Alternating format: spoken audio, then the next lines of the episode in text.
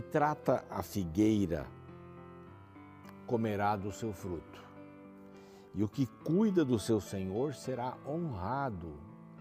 Provérbios 27, verso 18. Isso é um verso muito lindo, né? Tratou bem a figueira, vai comer do seu fruto. Tratou bem o seu senhor, ah, você também vai receber honra do seu senhor, honras do seu senhor. Tudo aquilo que a gente semear, a gente vai colher. Então, se você não semeou e colheu, isso não vai ser bom para você. Mas como uma pessoa semeou e, e, e colheu, pegou, não semeou, né? E colheu, pegou dos outros. Quem se apropria do trabalho dos outros tem um benefício sem esforço, não, não sabe o que é bom. Então não adianta você querer ter resultado se você não preparou. Olha, eu vou fazer um vestibular. Não estudou? Ah, você vai ter. Não, mas eu vou colocar toda a letra B ali no teste. Não adianta. Tem uma probabilidade disso. Não acertar 100%. Não tem como acertar. Tanto é que esses jogos são chamados jogos de azar. Quando você joga lá seis dezenas, seis números, cinco números, seis, sei lá quantas, não é? E é difícil ganhar. Uma pessoa em tantos milhões fazem e ganha. Não é porque é difícil. Você não semeou. Como é que você vai semear uma coisa dessa? Não dá para semear. Isso é um, é um jogo de azar. E o dinheiro que não vem pelo suor do seu rosto, que diz respeito ao seu esforço, ele, ele vai embora do jeito que chegou. Então cuida bem da figueira. Você vai se beneficiar dos seus frutos. Cuida bem do seu Senhor. Você vai ser honrado. Seja assim como a Bíblia está falando. Essa é a palavra de Deus e esse é o programa Reavivados por Sua Palavra. Estamos aqui todos os dias com você com um capítulo novo. Hoje vamos passar no primeiro livro dos Reis, capítulo 13, daqui a pouquinho, segundo bloco. Né? Então, daqui a pouquinho. Mas antes eu quero dizer algumas coisas para você, além deste verso, da gente entender essa questão de semeia, colhe, é bem melhor para a vida. Eu quero lhe dar a oportunidade para você conhecer alguns materiais da Novo Tempo. Por exemplo, essa revista aqui, Deus me ouve, fala sobre oração. Como é importante conhecer e saber a respeito da oração. Né, quando você lê aquele texto, ah, quem bate porta se abre, né? quem pede recebe. Então eu vou pedir, Senhor, eu quero isso, quero aquilo. Não, não é uma lâmpada mágica, né? Não é uma lâmpada de Aladim, né? que você esfrega um botãozinho, que você aperta e caem as bênçãos. Não, não é isso. Ali está falando sobre bênçãos espirituais. Toda vez que você pede uma bênção espiritual, Deus vai lhe dar perdão, paz, alegria. Vai lhe dar uma situação para você exercitar a paz, a paciência, né? É assim que funciona a palavra de Deus. E aqui você vai entender melhor sobre a oração. O que é a oração? É o falar com Deus? Como? Então você vai saber nessa revista. Aqui tem, tem, você tem um número de WhatsApp para você entrar em contato e pedir a revista. Ah, quero a revista sobre oração, pronto. Nome, endereço, você vai receber pelo correio aí, na sua casa, no seu escritório. Enquanto você espera, você já pode pedir o curso pelo WhatsApp Bem simples, hein? Pedir este curso. Aqui tem um outro número e tem inclusive um QR Code para você aí colocar o seu a câmera do seu é, celular e ter todas as informações. Quer escrever direto esse número aqui, só colocar ali, quero fazer o curso Vida Espiritual, esse é o nome do curso. Imediatamente você recebe a primeira lição. Olha que coisa legal. E já começa a fazer enquanto você aguarda a revista chegar. Tá bem? Não perca essa oportunidade. Vai ser muito importante para você. Nós estamos no Spotify, no Deezer, no NT Play.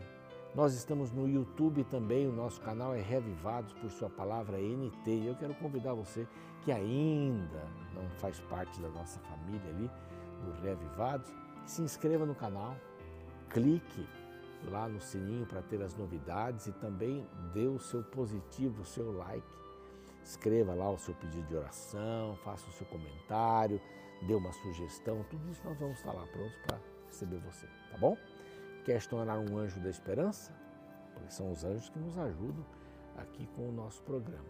Aqui temos um outro WhatsApp para você poder escrever Quero me tornar um anjo. Aí você vai receber todas as informações necessárias, tá bom? Vamos para um rápido intervalo, a gente volta com o capítulo 13 do primeiro livro dos Reis.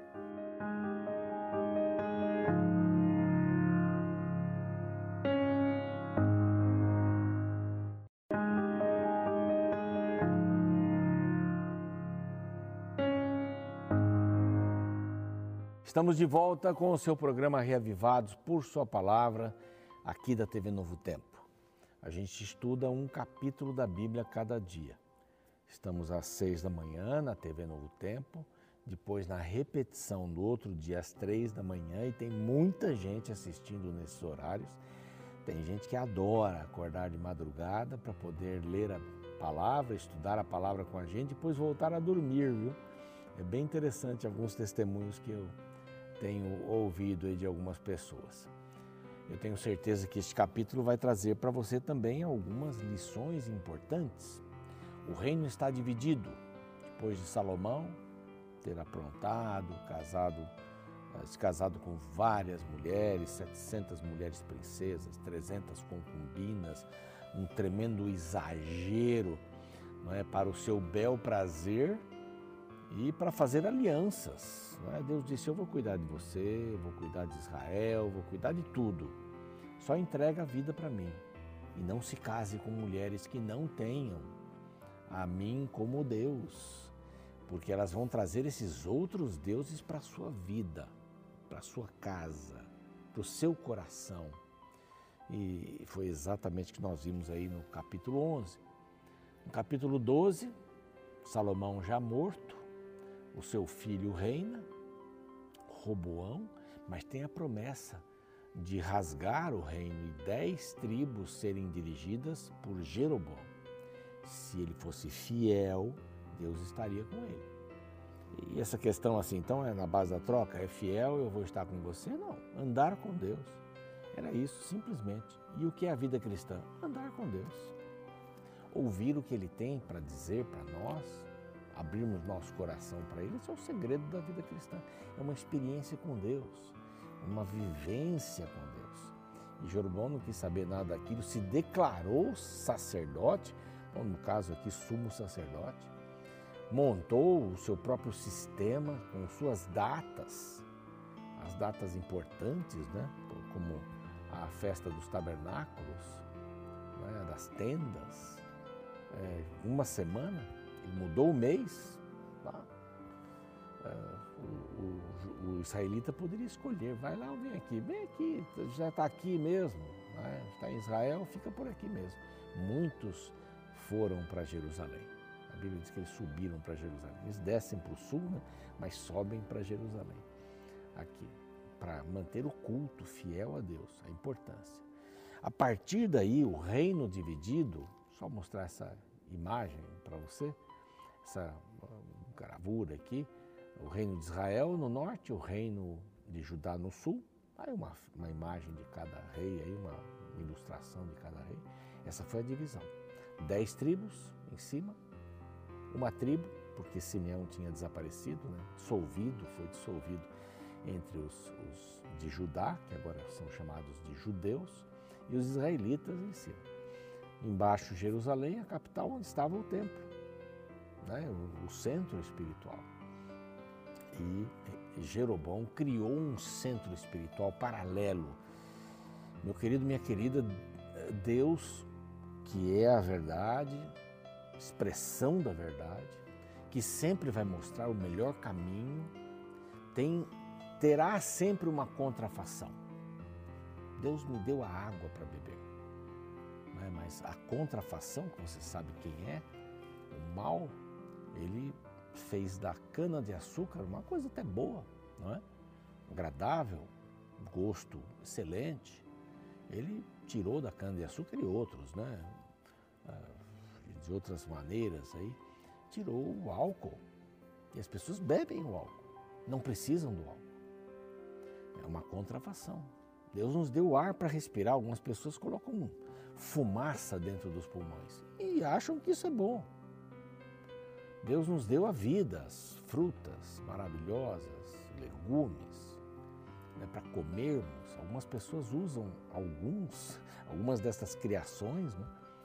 e talvez até amalgamações para fumar, para cheirar, transformar em pó.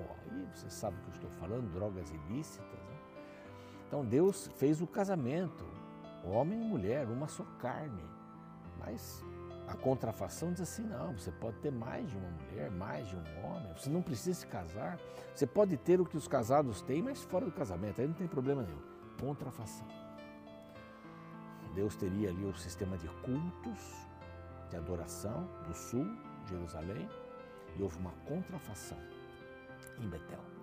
Betel se tornou a capital da idolatria aqui.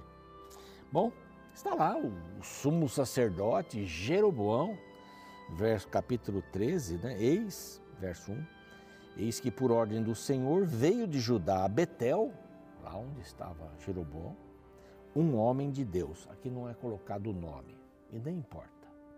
Muitas pessoas que serviram a Deus não são chamadas pelo nome na Bíblia. Isso não quer dizer desprezo. É que não importa. Importa a mensagem que a gente tem. Importa o Deus que a gente serve. Deus usou uma pessoa, um profeta anônimo, para falar com Jeroboão. E quando chegou lá, Jeroboão estava junto do altar, queimando incensos, um sacerdote, um rei sacerdote aqui clamou o profeta contra o altar e fez uma profecia. E diz assim: vai vir um restaurador chamado Josias, que aparece bem lá depois.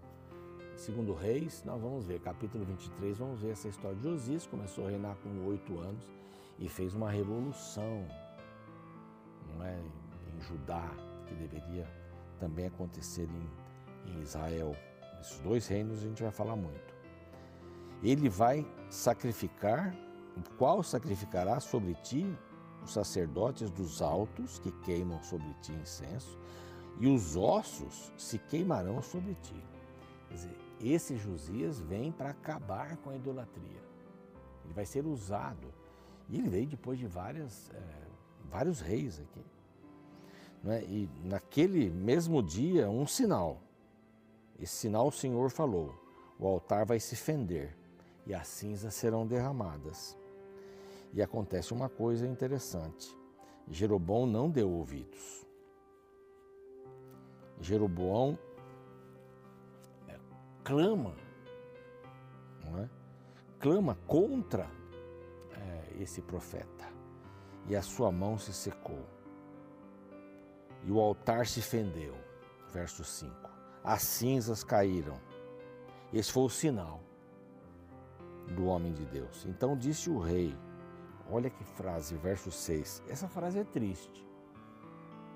Disse o rei ao homem de Deus, anônimo, implora o favor do Senhor teu Deus. Percebam, Deus enviou uma mensagem para ele, falou com ele antes. Disse assim: se você for fiel, nós vamos andar juntos, vai dar tudo certo. Ele não foi fiel. Ele se colocou como sacerdote. Fez um sistema diferente, datas diferentes. Pagou sacerdote, sacrifícios, queimava o incenso. O altar se fendeu, sua mão ficou ressequida. Então ele vai assim: profeta, ora para o teu Deus. Não era Deus dele. Jeová não era o seu Deus. Seu Deus era ele mesmo.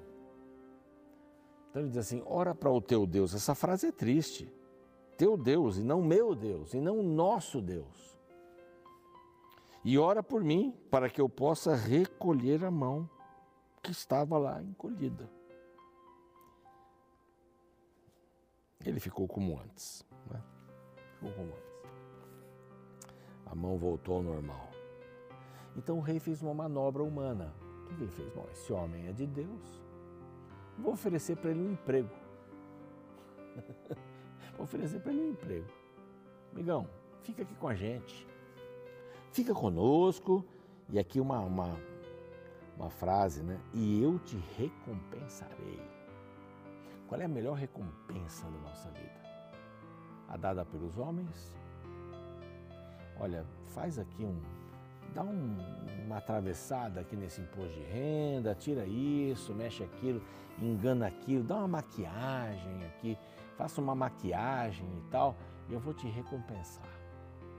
Minta por mim, mas você vai receber uma recompensa.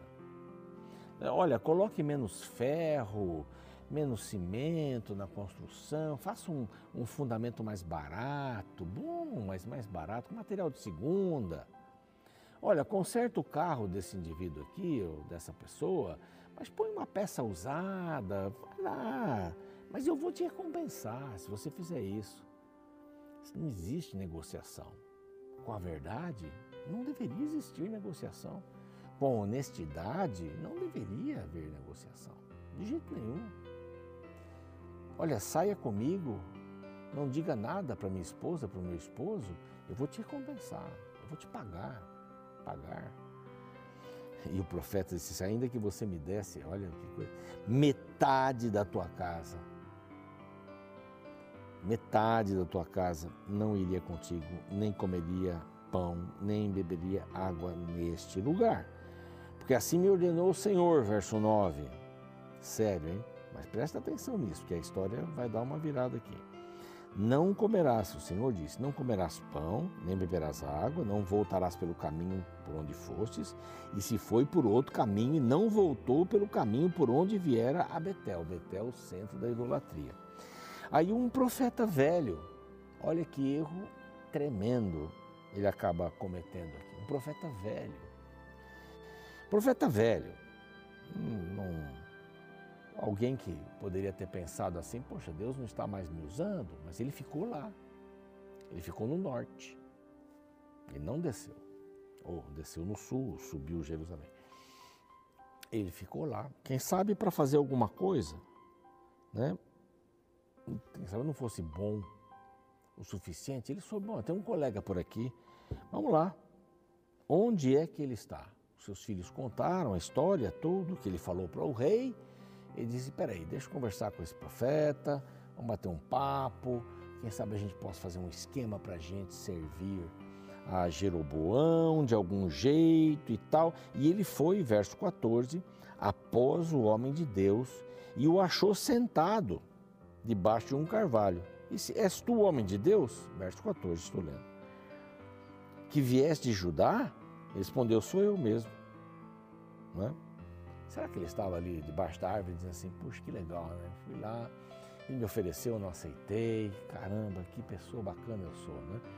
É, a gente tem que tomar muito cuidado para quando não, para não reagir de uma forma de que nós estamos no centro das coisas. Foi Deus quem dirigiu, foi Deus quem pediu, foi Deus quem disse o que ele tinha que fazer, como ele tinha que voltar. Deus que disse para onde ele tinha que ir e Deus disse como ele deveria voltar. Não vai pelo caminho conhecido, vai por outro caminho. Porque o rei pode fazer alguma coisa contra você. Mas o diabo escolheu um profeta velho, que não estava ligado com as coisas de Deus. E foi lá, bom, eu, eu preciso conversar com ele. Falou, então vem comigo, vem na minha casa. Não, não posso voltar. Não posso voltar. Aqui a frase seríssima: eu não posso voltar. Deus me disse para ir embora pelo caminho diferente. Ele disse: não, veio um anjo. O anjo me buscou e disse para você ir para minha casa. Mentira, hein? Que profeta falso esse. Bom, o que ele deveria ter respondido, esse profeta anônimo? Não vou. Deus disse para não ir. Siga o que Deus falar com você. Não importa. A Bíblia diz que um anjo pode aparecer e dizer alguma coisa para você. E se ele disser alguma coisa errada que não está condizente com a palavra de Deus, não o siga. Não o siga. Siga o que Deus disse. Nenhum anjo de Deus iria dizer alguma coisa para contradizer, né? para dizer de maneira diferente daquilo, daquilo que Deus tinha dito. Mas ele aceitou. Ele aceitou. Eu sonhei com uma revelação. Uma vez, uma pessoa, um amigo meu, me disse, ele é pastor, e disse que vim na igreja, uma família, uma senhora sonhou e tal. Eu disse, pastor, eu tenho um sonho, eu sonhei com o senhor, eu preciso revelar esse sonho para o senhor. Deus tem uma vontade para o senhor. Ele disse assim, tá bom, obrigado. Mas o senhor não quer saber o sonho? Não. Quando Deus quiser falar comigo, ele me revela. Que a mulher ia dizer assim, se prepare porque Jesus está voltando. É muito. Isso aí é, a Bíblia já fala isso, né? não tem nada diferente alguém falar: olha, eu tive um sonho com você, Deus me deu uma revelação. Você se prepare porque Jesus está voltando. A Bíblia fala isso. Não é? Esse camarada disse: ó, eu tinha um anjo veio aqui e tal, você deve voltar. E ele voltou. Ele voltou. Que pena, né? Verso 21, né? Esse mesmo profeta velho teve uma revelação. Deus usou esse camarada que mentiu. E assim, você voltou? Então você não vai ser sepultado com seus pais. Você vai morrer pelo caminho. Você voltou. Por que você voltou? Você não deveria voltar, comer pão, nada. Seguir em frente. Qual é a vontade de Deus para a sua vida, eu pergunto. Enfim, ele foi achado é, morto, mas não destroçado. No caminho, um leão do lado deles. Foi uma mensagem para o rei uma mensagem dizendo assim: olha, o profeta não cumpriu e eu agi assim, duramente com ele. Eu usarei a mesma coisa com você. A mesma coisa com você. A Bíblia que termina esse capítulo dizendo que, infelizmente, né, ele foi é, depositado na, na sepultura desse profeta velho. E o rei continuou fazendo as piores coisas e a Bíblia aqui, a partir daqui, ela vai dizer assim muitas vezes: Esse rei andou segundo os pecados de Jeroboão. Ele não parou de pecar. Mesmo a morte desse profeta que foi desobediente não o assustou. Não assustou. Nem a mensagem que ele foi lá e o, o, o incensário lá foi, foi quebrado no meio, a cinza saindo, caindo no chão, o altar, nem isso o assustou. O que, que o assustaria então? Porque ele era o Deus dele, ele não precisava de Deus. Ele era o Senhor da sua vida, ele não precisava de um Senhor e conhecesse o caminho que pudesse lhe abençoar. Faça boas escolhas e não mude aquilo que Deus falou para você através da palavra. Mesmo que outro diga que recebeu uma revelação que agora não é mais esse caminho, é aquele. Se está na palavra, não tem anjo bom que mude. Vamos orar? Pai bondoso, pedimos a tua bênção para a nossa vida, para as nossas decisões, que possamos buscar sempre na tua palavra o caminho que devemos seguir. E que nada nos demova deste objetivo, deste propósito.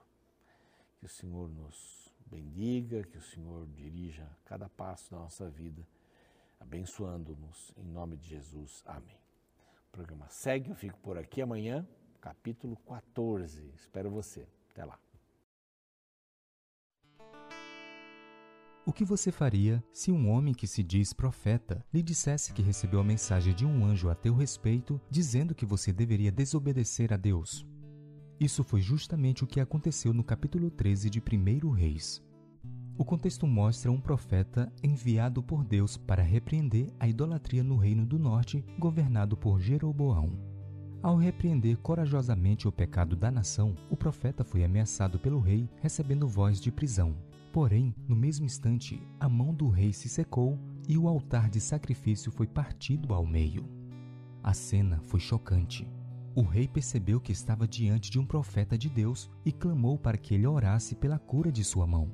Após a cura, o rei convidou o profeta para uma refeição e lhe ofereceu recompensas. Porém, o profeta declarou que Deus o havia ordenado que não comesse após a missão e que não retornasse pelo mesmo caminho que havia ido. Agora aqui começa a segunda parte da narrativa. A história se espalhou rapidamente e um homem velho, que se intitulava profeta, foi até o encontro do profeta verdadeiro e lhe ofereceu comida e bebida.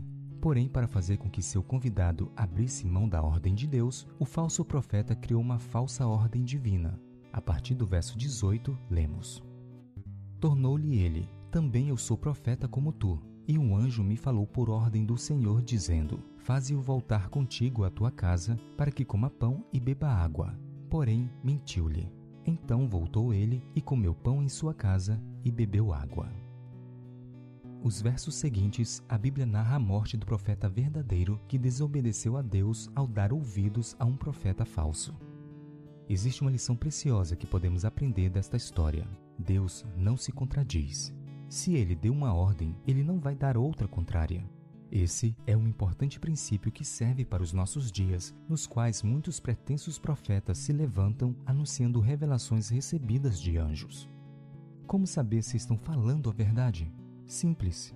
Basta comparar o que eles dizem com o que já está revelado na Bíblia. Deus não pode se contradizer. Isso significa que a voz dos pregadores atuais não pode ir na contramão da Bíblia. Porém, o problema é que muitos igrejosos não conhecem a Bíblia. Aí não sabem distinguir a verdade da mentira, se tornam vítimas fáceis de homens mentirosos que querem se passar por porta-vozes de Deus.